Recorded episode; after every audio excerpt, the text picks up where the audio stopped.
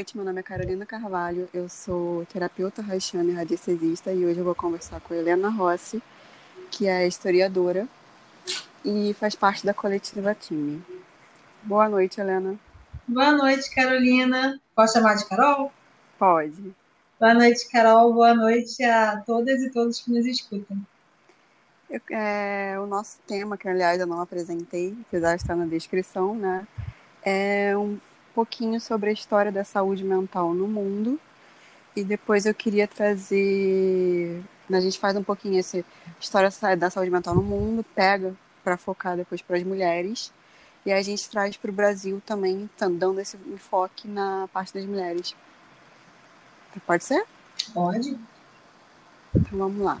Como é que você pode falar para a gente, assim, de uma forma que fique claro para quem não entende nada de história ou não tem tanto conhecimento, sobre essa questão assim de coisas pontuais da saúde mental no mundo.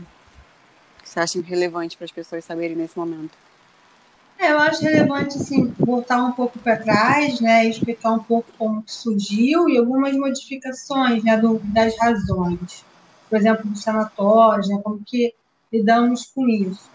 E muitas vezes se pensa que começou lá no século XIX, mas na verdade os árabes, desde o século VII, eles já tinham uma espécie de sanatório, que nós chamamos de sanatório, que era o lugar justamente para retirar do convívio social aquelas pessoas entendidas como doentes mentais ou loucos, né? É, e aí, por conta da, do comércio e das invasões árabes com a Europa, essa, esse conceito de retirar do convívio social e colocar num, numa espécie de hospital, os loucos, chega na Europa lá por volta do século XV, e isso vai se solidificando, essa ideia de que é necessário retirá-los da sociedade e colocar num espaço controlado, até que no século XIX isso se expande né, pelo Ocidente e tudo mais, e já vem com uma outra perspectiva, né? Já vem dentro do, do ideário do higienista, né, de higienizar a, a sociedade, de higienizar os corpos e de um controle desses corpos vistos como desviantes. Né? É estipulado um tipo ideal de ser humano, um tipo ideal de, de saúde, e todo o resto, fora desse ideal, é visto como desviante de acordo com o tipo de desvio vai ficar no asilo, por exemplo, crianças pobres abandonadas vai para um asilo. Uma pessoa esquizofrênica vai para um sanatório. Ou uma pessoa entendida como doente mental, como, por exemplo, por muito tempo, o que a gente hoje chama é, de autista, de deficiente cognitivo, de surdo, de cego, era entendido como um doente mental e também colocado em sanatórios. Na verdade, qualquer coisa que saísse desse padrão ideal, né? Exatamente. Saiu do padrão, e eu até, quando coloco meus alunos do ensino médio, né? Eu coloco a listinha para eles, até brinco. Se fosse hoje, essa turma inteira, essa sala inteira estava no sanatório, né? Porque o tipo ideal era muito difícil de você conseguir atender todos os critérios. Você pode citar alguns para gente? Posso. É, tinha o critério de raça, né? Por exemplo, você tinha que ser branco, mas era um branco muito branco, branco europeu, né? E sabe que no Brasil isso é muito complicado de se alcançar. É, saudável, em que sentido, né? Não, um epilético está fora, um asmático está fora, é, se você tem hanseníase está fora, qualquer tipo de doença, né? É, é, essas doenças ou que são muito altamente transmissíveis, o que a gente chama hoje de doenças crônicas, essa pessoa está fora do tipo ideal. As mulheres, né, as mulheres tinham um tipo ideal, então, muito rígido. Então, uma mulher mais insubmissa, aspas, né? Essa mulher mais insubmissa, ela poderia, sim, ser colocada no sanatório, e muitas foram. Então, uma mulher com uma sexualidade mais livre, uma mulher mais rebelde, né, que quisesse, sabe, né, queria estudar, eu fazer é, trabalhos. Pergunta. É, a mulher, que queria, queria trabalhar, isso. queria estudar, não queria casar, de repente, como é que seria isso? colocavam ela como histérica, inventavam algum tipo de doença mental para essa mulher e ela era colocada no sanatório. Até mulheres, por exemplo, que engravidaram fora do casamento, vinha de uma família muito religiosa, também era retirada. Inventava-se algum tipo de problema e elas eram retiradas, com forma de punição e de controle desse desvio, né? Uma coerção desse desvio. Inclusive, né, é, lésbicas e gays, né? Exatamente. E tem muito pouco tempo que lésbicas e gays começaram a ser vistos como algo normal. Muito pouco tempo mesmo, assim. É, final do século XX, década de 70, você ainda tinha leis que, por exemplo, castravam os homossexuais. Porque eram vistos, tidos como anormais. Se a gente pensar, até hoje, essa ideia permanece na sociedade, né? É, eu isso que ia falar, na verdade ainda permanece, né? A gente tem vários exemplos aí. Exatamente, isso que foi inventado lá atrás, né, muitos séculos atrás, acabou que construiu um imaginário na sociedade do que é anormal e do que é normal. E os gays, os lésbicos, até hoje, eles são encarados como uma anormalidade, como uma doença, como algo a ser consertado. Recentemente, teve até uma campanha né, contra é, a galera da psicologia ligada à, religião que queria a cura gay. Né? Então, a gente ainda debate a cura gay, não é um debate que acabou. Então, teve todo o movimento para lembrar que, olha, não, isso já acabou. Já se sabe não, que é, não é um tem, problema. Tem diversos documentários, até assim, mais recentes, né, que foram, foram lançados, e que eles mostram, assim, né, para ficar mais claro para as pessoas que ainda não viram, os tratamentos, entre aspas, que eram aplicados nas pessoas, justamente em gays lésbicas. E é, é algo gritante, né? Você vai de eletrochoque a coisas piores. E imaginar que tem gente que quer retornar com isso, né, Carol? Em pleno século XXI, ainda tem gente que acredita que o caminho é por aí. Até lobotomia, né? Tem, é. tem, tem casos de lobotomia. Até em mulheres, né? Tem Sim. caso, do, acho que são os Kennedy, não é? É. Ou os Roosevelt. Tem uma família importante política dos Estados Unidos, agora eu esqueci o nome, porque eu sou péssima de nome. Historiadora com a memória. Não, tem uma. Tem um dos Kennedy, Isso. o nome da filha. É, são os mas uma das filhas, sim, uma das filhas deles foi a mais nova, se não me engano. Era bem jovem na época, isso não tem muito tempo, isso foi ali nos anos 60 para 70 que ela foi submetida a uma lobotomia.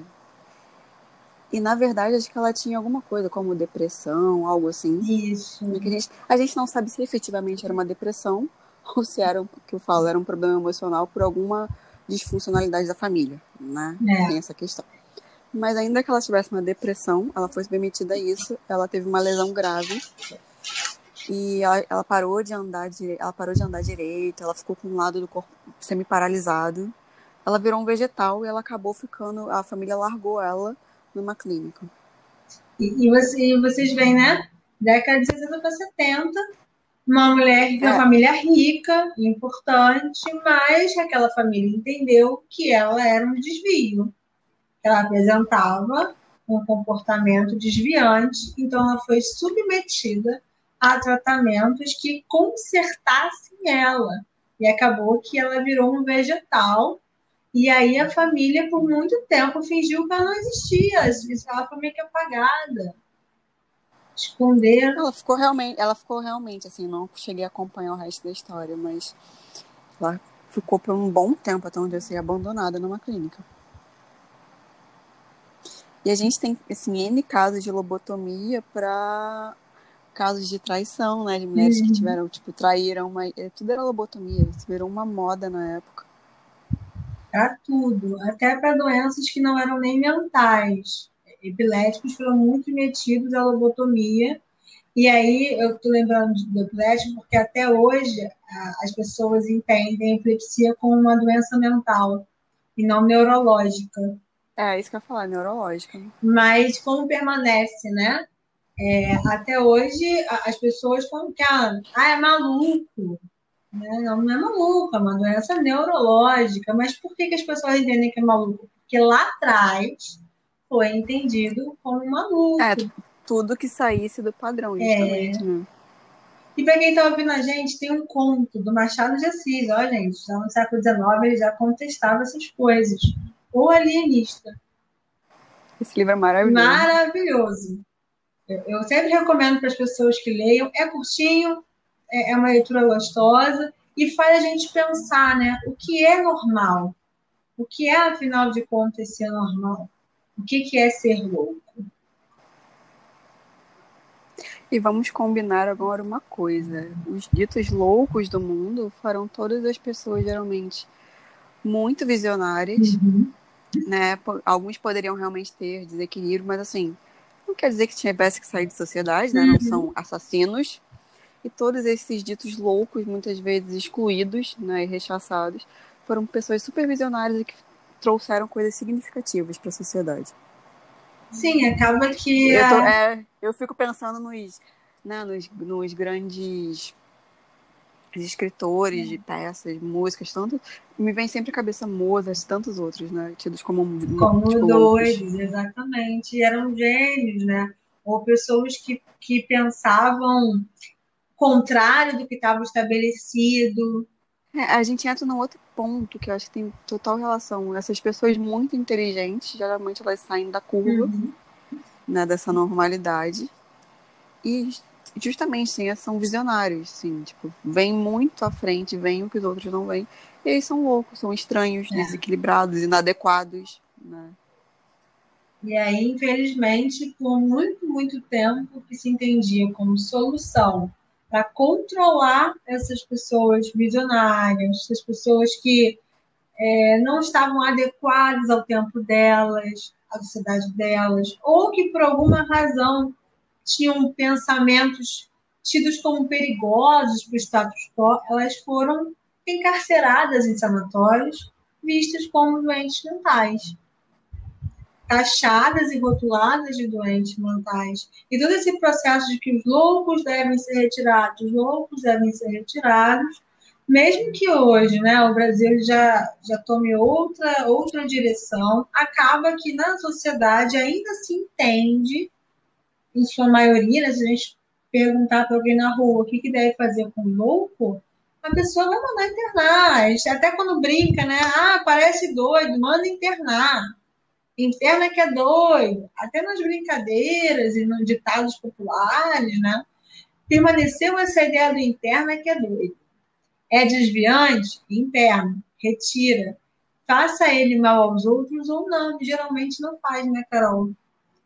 Não. Quando a gente tem um caso extremo de uma pessoa que realmente tem né, um nível de, digamos, insanidade, é, aí essa pessoa se coloca em risco quase sempre, né? Aí você, caso que a pessoa precisa de uma tutela, porque ela tem a uhum. chance de se colocar em risco.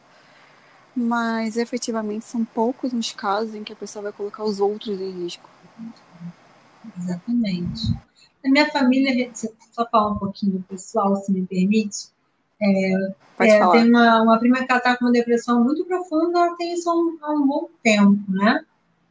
Mas chegou no nível dela ficar tão mal, assim, ela não comeu, o cachorro também não, o cachorro acabou falecendo, e aí quando o marido voltou de viagem, chegou na casa daquele jeito, né? Assim, essas coisas todas. E é, na família levantou-se essa coisa de internar, né? É claro que ela tá grave, mas ela também não tentou se matar, ela não matou ninguém. Aí, ah, interna não interna, vê como é que fica, né? Uma interna porque não está bem, está interna, está doida. E aí uma reclamação que, ah, mas é, pô, é, no SUS não dá, porque se for para o SUS vai ficar pouco tempo. Ué, então querem fazer o que com ela com a depressão? Encarcerar ela para sempre? Gente, uma clínica no geral é quando realmente não tem jeito. Isso é um tempo curto para a pessoa até sair daquele surto né? Ou quando você tem um caso aí de um tratamento, de uma questão de desintoxicação, drogas tal, mas né, tem períodos, são tutelados direitinho. Mas são, é um ambiente solitário. Vamos combinar. É, não é a mesma. Assim, claro que quando a pessoa tem uma desestrutura muito grande em casa, se ela fosse internada para né, uhum. tentar achar aquele equilíbrio ali, ela não pode voltar para aquele ambiente. Mas se a gente falar de uma forma mais geral, é, entre deixar numa clínica uma pessoa que está estável ou deixar ela em casa, é melhor deixar em casa. Não é nem um pouco acolhedor um ambiente de clínica. Pois é.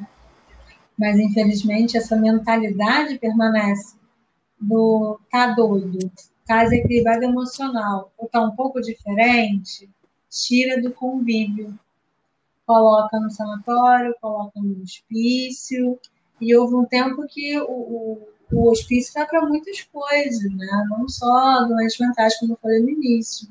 Até uma pessoa surda era internada porque ela conseguia se comunicar verbalmente, então era entendida como idiota. Idiota é, é quem está ouvindo, né? Eu estou dando aqui um termo histórico mesmo, não o que a gente entende hoje por idiota politicamente incorreto. É um, é um conceito médico da época. Conceito de idiota do século XIX era justamente quem teve um cognitivo. E aí ele é internado em hospício também. Coloca lá, porque ah, é idiota, não serve para nada. Né? Então, com o tempo é que isso foi mudando. Não, peraí, mas não é. Tipo, é, é só, só não escuta, ou só não, não enxerga. Ah, tem um cognitivo, mas a pedagogia pode dar um jeito. Então, isso é bastante recente, às vezes a gente acha que tem muito tempo, mas em termos de historiografia, né, o tempo é muito maior, a gente chama de ah, muito tempo. Para a história, 100 anos é pouco. Menos de que 100 anos é nada. Né? E por que, que a gente pensa isso? Porque até desconstruir a mentalidade leva muito tempo. Se a gente está falando disso do fora do padrão, né? E é tido como louco, isso me lembra, tipo, direto Reich, que é... Ai, cara, eu vou ter que cortar. voltar. Me lembra Reich. Reich, durante, durante um bom tempo, como ele discordou de Freud, de muitas coisas de Freud, e ele passou a colocar, né, que, tipo, às vezes muitas mulheres tidas como histéricas, na verdade, não eram histéricas. Eram mulheres que estavam infelizes em relações, né, em casamentos, muitas coisas assim é, ele foi e aí, ao longo do tempo, com os estudos dele, que ele começou a provar que a sexualidade estava atrelada a isso emocional saudável, ele foi tido como o louco e o judeu pornográfico. Né? Aí você vê que juntaram várias uhum. coisas, características, porque ele era, ele era judeu e naquela época ali, né? O judeu pornográfico. E quando você vai ver, não, e eu vejo muitos textos sobre isso é, terapia sexual, a controversa terapia sexual. Gente, não é terapia sexual. Não tem nada a ver com isso. O que se fala é a sexualidade está atrelada ao emocional. E, é óbvio, né? Como todo ser humano, tudo a gente tem, a questão sexual sempre tem. Toda a história da humanidade tem o sexo aí. Só que ele nunca pregou isso do né, vamos transar com todo mundo, algumas coisas que eu já vi de textos distorcidos. Mas era uma, um cara ali que nos anos 40, quando ele fala que a sexualidade é importante, isso é tido como um choque, vem um uhum. tabu, né? Então, como assim esse cara vem falar que a sexualidade é importante? Como é que ele está falando né, que Freud está errado e que as histéricas não são histéricas, são mulheres normais que estão infelizes? É, ele, ele hum. colocou um problemão na época, né? Ele tá dizendo aqui, olha, o problema não é mulher, não, gente.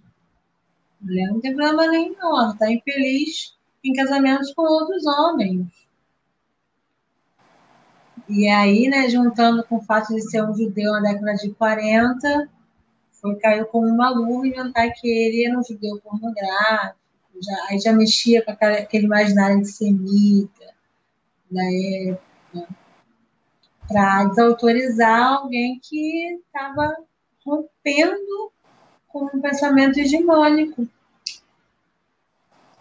Nessa época, para piorar, né? Porque ele era é isso que eu falo, um homem muito à frente dele. Olha, imagina um homem nos anos 40, Pensando nesse cenário. Isso.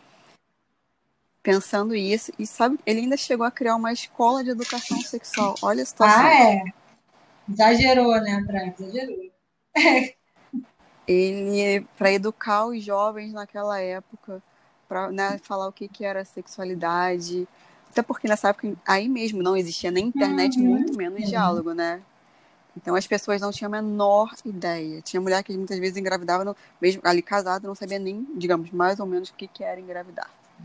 Então quando ele cria essa escola para ensinar o que, que é a sexualidade e até evitar, porque querendo ou não, o sexo sempre existiu, gente. As pessoas transavam, né? E existia, e o aborto existia desde que o mundo é mundo. Então ele fez isso como uma forma, né, de tipo de prevenção se as pessoas começarem a saber antes o que é o sexo, evita-se muita coisa. Né? Só que isso foi mais um problema. Essa escola não durou muito tempo também, obviamente, pra época. Como é que alguém vai explicar o que é sexo nos anos Opção 40? de jovens, né? E aí vem daí que vem uma das coisas da pornografia, uhum. entendeu? E esse ser humano morreu preso. E foi apagado, né, Carol? Foi apagado. Foi.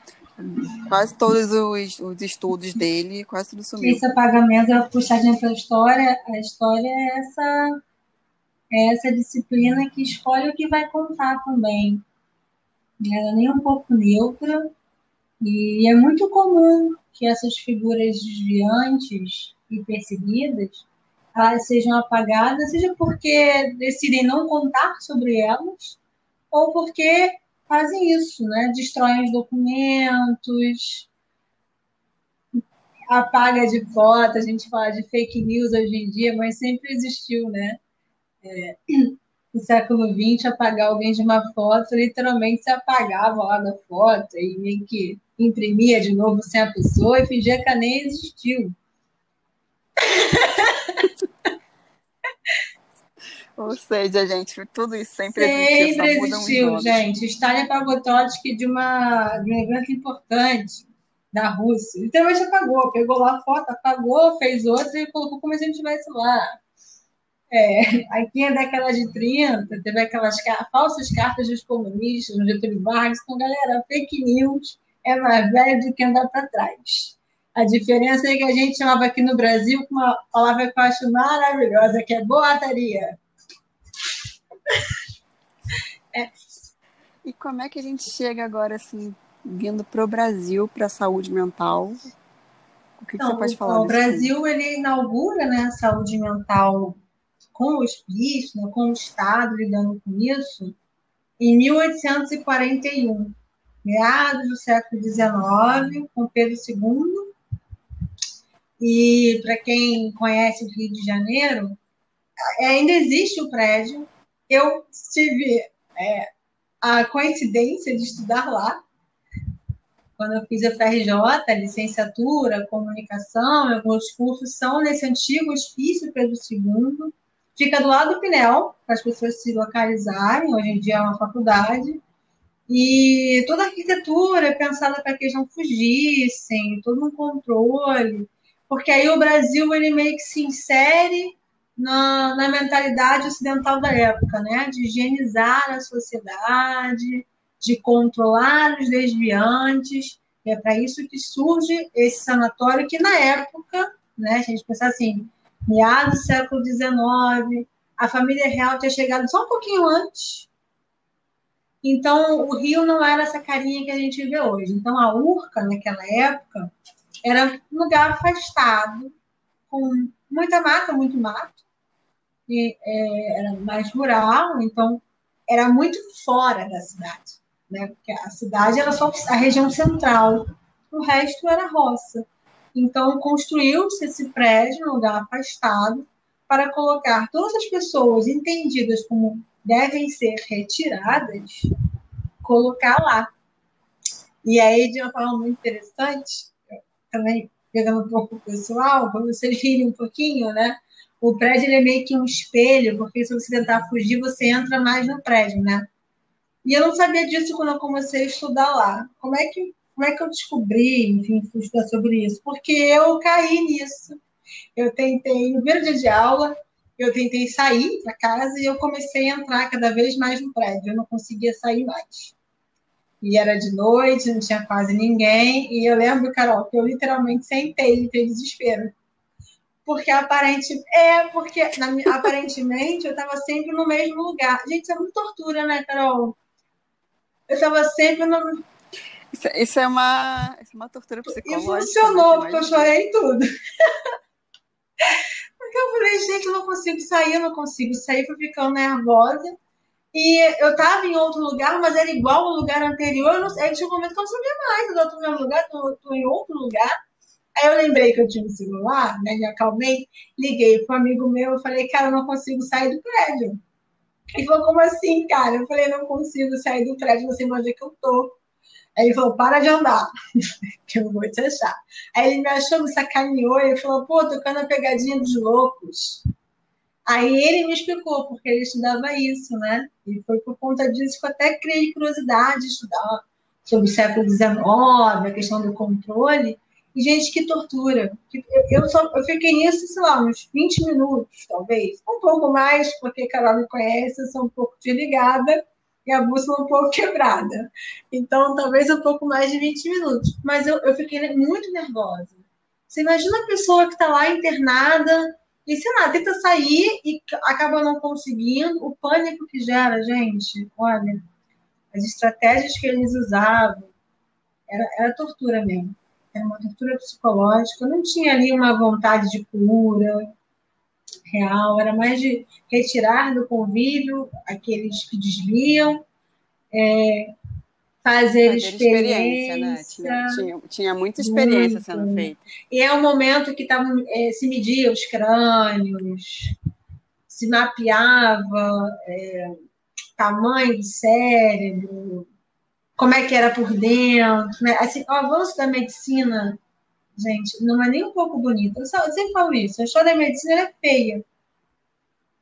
Muito feia. Se a gente tem ginecologia hoje, é porque mulheres escravizadas negras eram abertas para como é que era o útero. se a gente tem hoje em dia tratamento para, para questões psicológicas, emocionais, também a história disso é horrorosa, com muitas experiências com seres humanos, é, não é qualquer ser humano, né, gente? Como eu já falou antes, o tipo ideal, que era o quê? Branco, com dinheiro.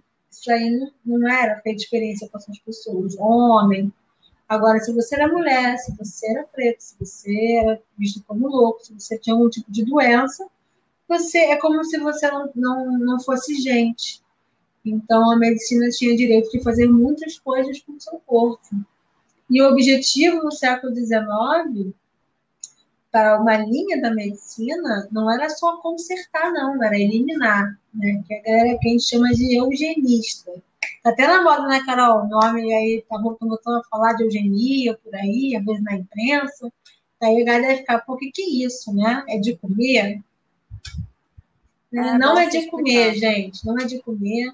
Eugenia é quando um intelectual, ou médico, ou às vezes um governo, ele escolhe determinados grupos sociais a serem eliminados, tá? Assim, no sentido estrito da palavra, eliminar, acabar com aquela existência, porque se entende que a existência de determinados grupos sociais faz mal àquele país, ou na época era até uma coisa mais internacional, fazia mal à raça humana. É, uma, uma raça, uma raça é... superior, em outras palavras. Sim, a gente você resumir seria o quê? Você elimina certos grupos, né? Porque aí os grupos que ficam vão reproduzir, né? Só que vão criar seres Essa humanos aí, Essa era a teoria, sem fundamento nenhum, né? Hoje se sabe disso, mas aí não vou não é passar pano, mas é aquela, aquele momento polêmico do historiador quando ele compreende as coisas. Né? Não é que a gente passe pano, não, gente, mas é por que, na época foi aceito como ciência? Estava todo mundo louco. Não, porque você não tinha muito, muito conhecimento.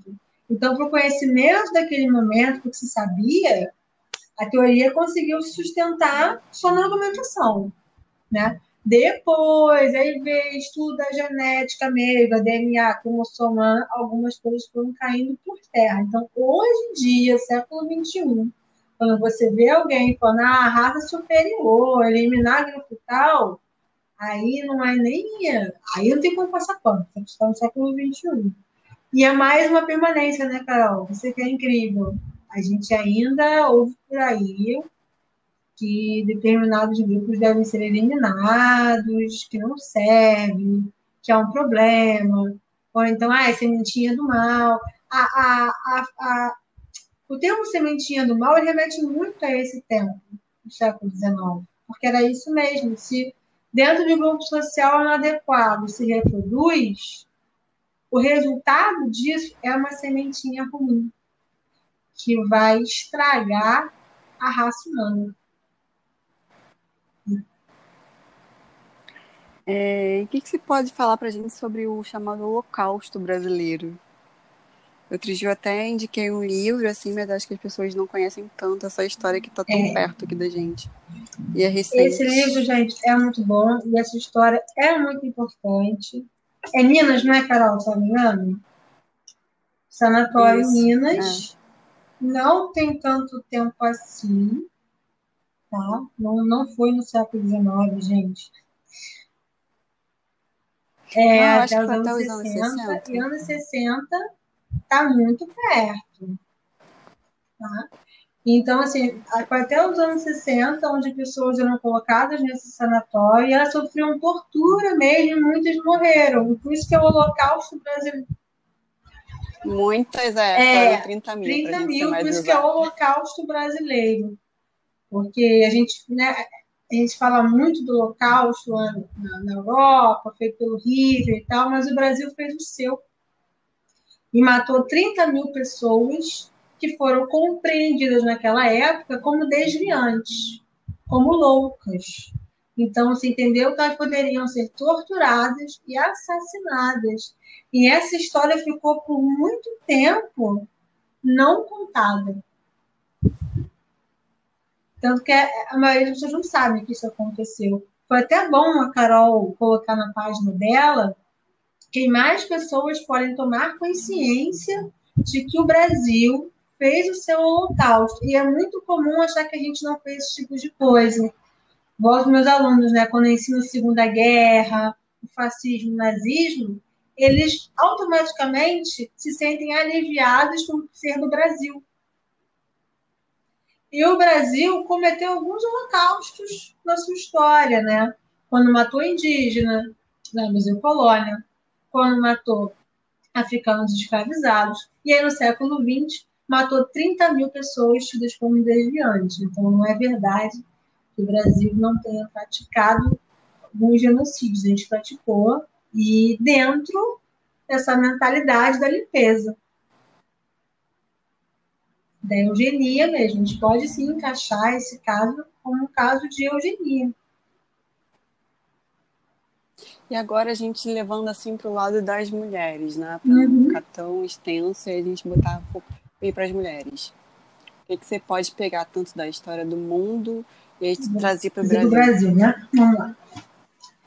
Então, aí no meio dessa gente toda também tinham as mulheres desviantes que também é muita coisa. Como eu comecei a falar no início, né?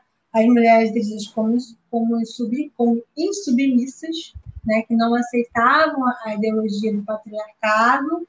E aí explicar rapidinho que o patriarcado é, em termos simples, a superioridade masculina enquanto um sistema, né? Só que nem toda mulher é, seguia a, a, receita de bolo que esse sistema de superioridade masculina inventou, né? Que lá no século XIX era o quê? A mulher dona de casa. Mãe, dona de casa, que cuida do marido. E as mulheres, elas têm as suas agências, os seus sonhos, as suas resistências e querem fazer outras coisas de suas vidas e não aceitam. Ou foram trair o marido, transaram antes do casamento, e todos os comportamentos tidos como desviantes por parte das mulheres. Então, elas também tiveram seus corpos muito controlados, seja em sanatório, tidas como é, tendo histeria, outras doenças mentais, ou até mesmo com defesas de esterilização dessas mulheres. Nos Estados Unidos foram esterilizadas muitas mulheres, muitas mesmo, tá? É, dessas tidas como desviantes, e qual é o desvio delas? A cor preta. Eram mulheres negras, e aí esterilizou-se para poder evitar o nascimento de mais crianças negras. Aqui no Brasil, defesa, essa defesa de esterilização também existiu, o controle de natalidade, para que mulheres, as mulheres pobres, então quando a gente, alguém fala assim, ah, favela é fábrica de bandido, isso. É, então, mas né, não vou falar qual é o, a cidade aqui do Rio, mas é uma cidade aqui bem próxima. É, existe um hospital, existia até pouco tempo atrás, que, que, eu tenho, né, que eu tenho conhecimento, provavelmente pode ser que ainda exista, mas até 10 anos atrás eu sei que existia, quando mulheres pobres entravam lá para ter filhos, geralmente se perguntava, ah, você tem mais filho, alguma coisa assim? Uhum. Ou, não, nem perguntava. Assim, na verdade, não pediam autorização. Já fazia-se a laqueadura sem a mulher saber para evitar o nascimento. Essas mulheres. Exatamente. Para evitar que elas tivessem filhos ou mais filhos. Então, mulheres pobres, que né, quando entravam nesse hospital, eu, a, equipe médica ficava sabendo que era uma moradora de favela ou uma região mais pobre do Rio. Eles Isso é um controle da, do corpo feminino.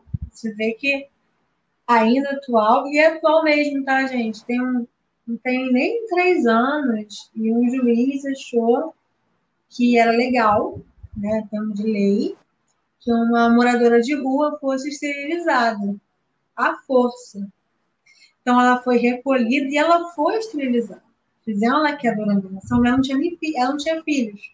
Foi para evitar que ela viesse a ter. E quando ele julga algo desse tipo e é realizado, ele abre precedente. Então, foi a justiça, foi o Estado brasileiro, concluindo que se uma mulher mora na rua, ela pode ter o corpo dela violado pelo Estado e ser esterilizada. Isso é uma permanência de eugenia nos nossos corpos. E não é qualquer mulher, já não tem uma cor específica, uma classe social, que são os grupos, aqueles que a gente mencionou os grupos sociais vistos como desviantes ainda hoje. Né? E a violência obstétrica, por exemplo, ela passa muito por aí.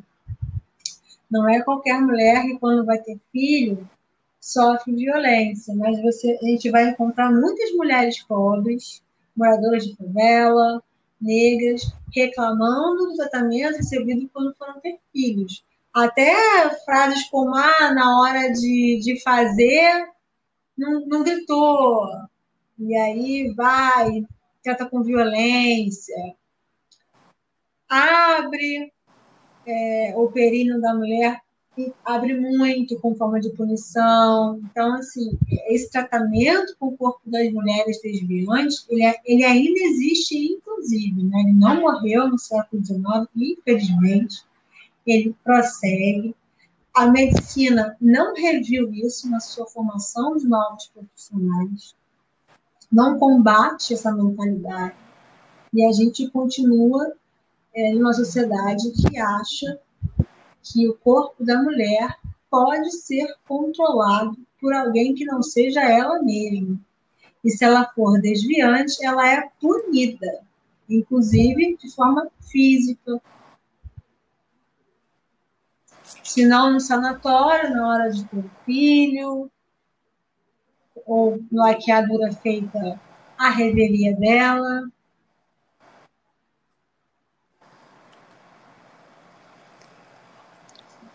O que mais que a gente pode falar?